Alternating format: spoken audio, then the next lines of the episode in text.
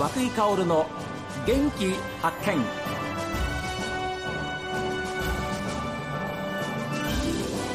おはようございます。和井薫です。和井薫の元気発見。一日の始まりは私が発見した北海道の元気な人と出会っていただきます。今週は函館から世界に羽ばたくエンジニアを育てようと学生たちと向き合う函館工業高等専門学校函館高専の安倍恵校長にお話を伺っています学生たちもね、まあ、あの海外のエンジニアを目指す学生たちと、はい、あの一緒に、まあ、ワークショップなりこうすることによって非常に刺激を受けるんですね。でやはりまたあの日本人の中だけでは気づかなかったことにも気づくんですよ。うんはいまあ、例えばなんですけどもこの間のグローバルセミナーで、えーと、ワークショップ以外にも函館の街を、えー、案内するっていう時間もあったんですけれども、はい。えー、やはりその中で学生がですねちょっと まあちょっと学生の言葉を借りて言いますとやはりその自分が自分の育った町について何も知らなかったと。まあ、いろいろと、えー、質問されるんだけれどもその英語力の問題ではなくって、えー、やはり答えれなかったっていうことが多かったそうです。でやはりあのそういったあの、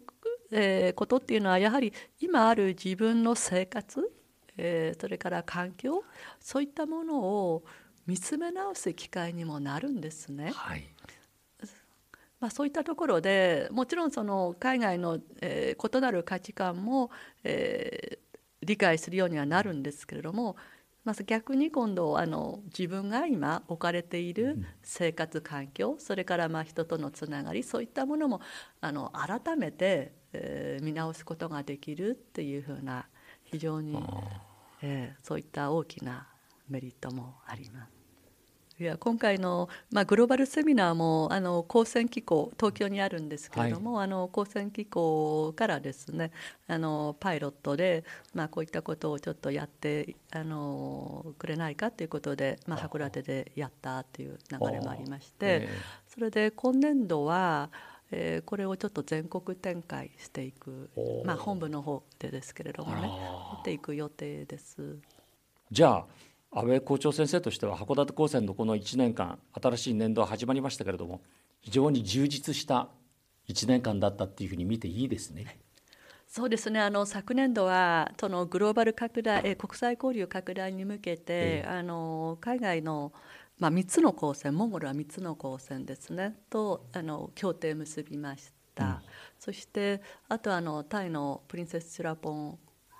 サイエンスハイスクールの、うん、えチョンブリ校それからあとあのベルギーの大学等と昨年度は5つ協定結びまして、はい、はい、それでまあ大体ですねあの今年度そこにもと、まあ、あのこういった、えー、協定結んだ学校と、えー、さらに交流拡大できるかなというふうに思っております。そうしましたら今年度はさらに手を挙げる生徒さんが増えてきますね。いやそうだといいんですけどね。そうだといいんですけどね、うん、ただやはりあの海外研修参加するっていうのはあの費用もかかりますから、はいはい、まあ、そういったあの補助金とか、うん、そういったあのなんて言いますかね。やはり、えー、なんかサポートできるようなシステムを学校としてもいろいろと今あの検討しているところです。さてこれからの夢というか目標があればちょっと教えてください。あ目標やはりあの先ほどから話しているグローバル探求ですねこれを1年生からあのやっていくっていうことが目標です。15歳からはい1年生から15歳からで今年度は1年生はですね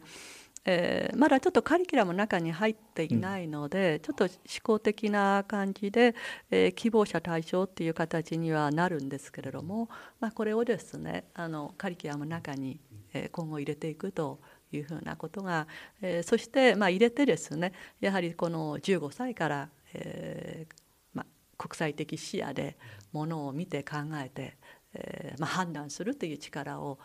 つけてきつけるような教育をさらに、えーまあ、やっていきたいなというふうに思っております。私が60若かったら 先生のお話にも共鳴してですねもう一回入り直そうかなというふうに思ったりしますそう言っていただけてありがたいんですけどね。私ねよろしいですか一つだけ、はい、やはりこの15歳からのその教育の高専教育の中でやはりあの学生にですね体験させたいことはもちろんその国際交流ではあるんですけどもそこにやはりもう一歩踏み込むとですね、まあ、あのグローバル探求っていうものでそのその裏にあるものはですね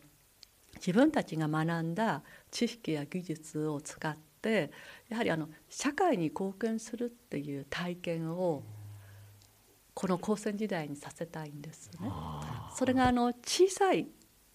貢献でいいんです。でそれはやはりあのグローバル舞台で、えー、するっていうところがポイントでやはりその自分たちが何のためにもちろんその高専に入学をしてくる学生っていうのはなんかものづくりが好きだったり、例えばですね、はい、車のエンジン作ってみたいとかなんかまあいろいろそういったあの、はい、まあ、自分の夢なんですね、まあ、私もそうでしたけれども、はい、自分の夢なんですけどもやはりそれを、えー、人のため社会のために、えーま、使うんだっていうふうな体験をですねえー、高専時代に、ま、させたいと。そうすると彼らの彼らがですね何のために自分が今勉強してるのか。ということをねやはりあの考えてそれがやはりその後の高専生活の過ごし方それからまた高専卒業した後の、えー、自分の生き方に非常に大きな影響を与えると思うんですね。ですから、まあ、そういった体験を高専時代にさせてで自信を持って、はい、なんかあのここからですね、えー、飛び去っていければいいなというふうに思ってます。単なる技術だけを勉強して身につけるだけになくてですね、はい、やっぱり人間的に、はい、えー、国際社会に通用する一回りも二回りも大きくなるような、そういう5年間にしてほしいですよね。はい、そうです。えー、でやはりその15歳からあのそういった海外の同じエンジニアを目指す学生たちとやはりあの信頼関係を築くっていうのは非常に大事なんですね。まずはやはり相手をリスペクトして信頼関係を築いて、まあ、それで一緒にあのやっていくっていうふうなことこれがやはりね15歳からや、まあ、させてうんいけるようなシステムを作るっていうのが、まあ、私のミッションだと思っております。これは安倍先生が本当に15歳からいろんなことを夢見てご自分でも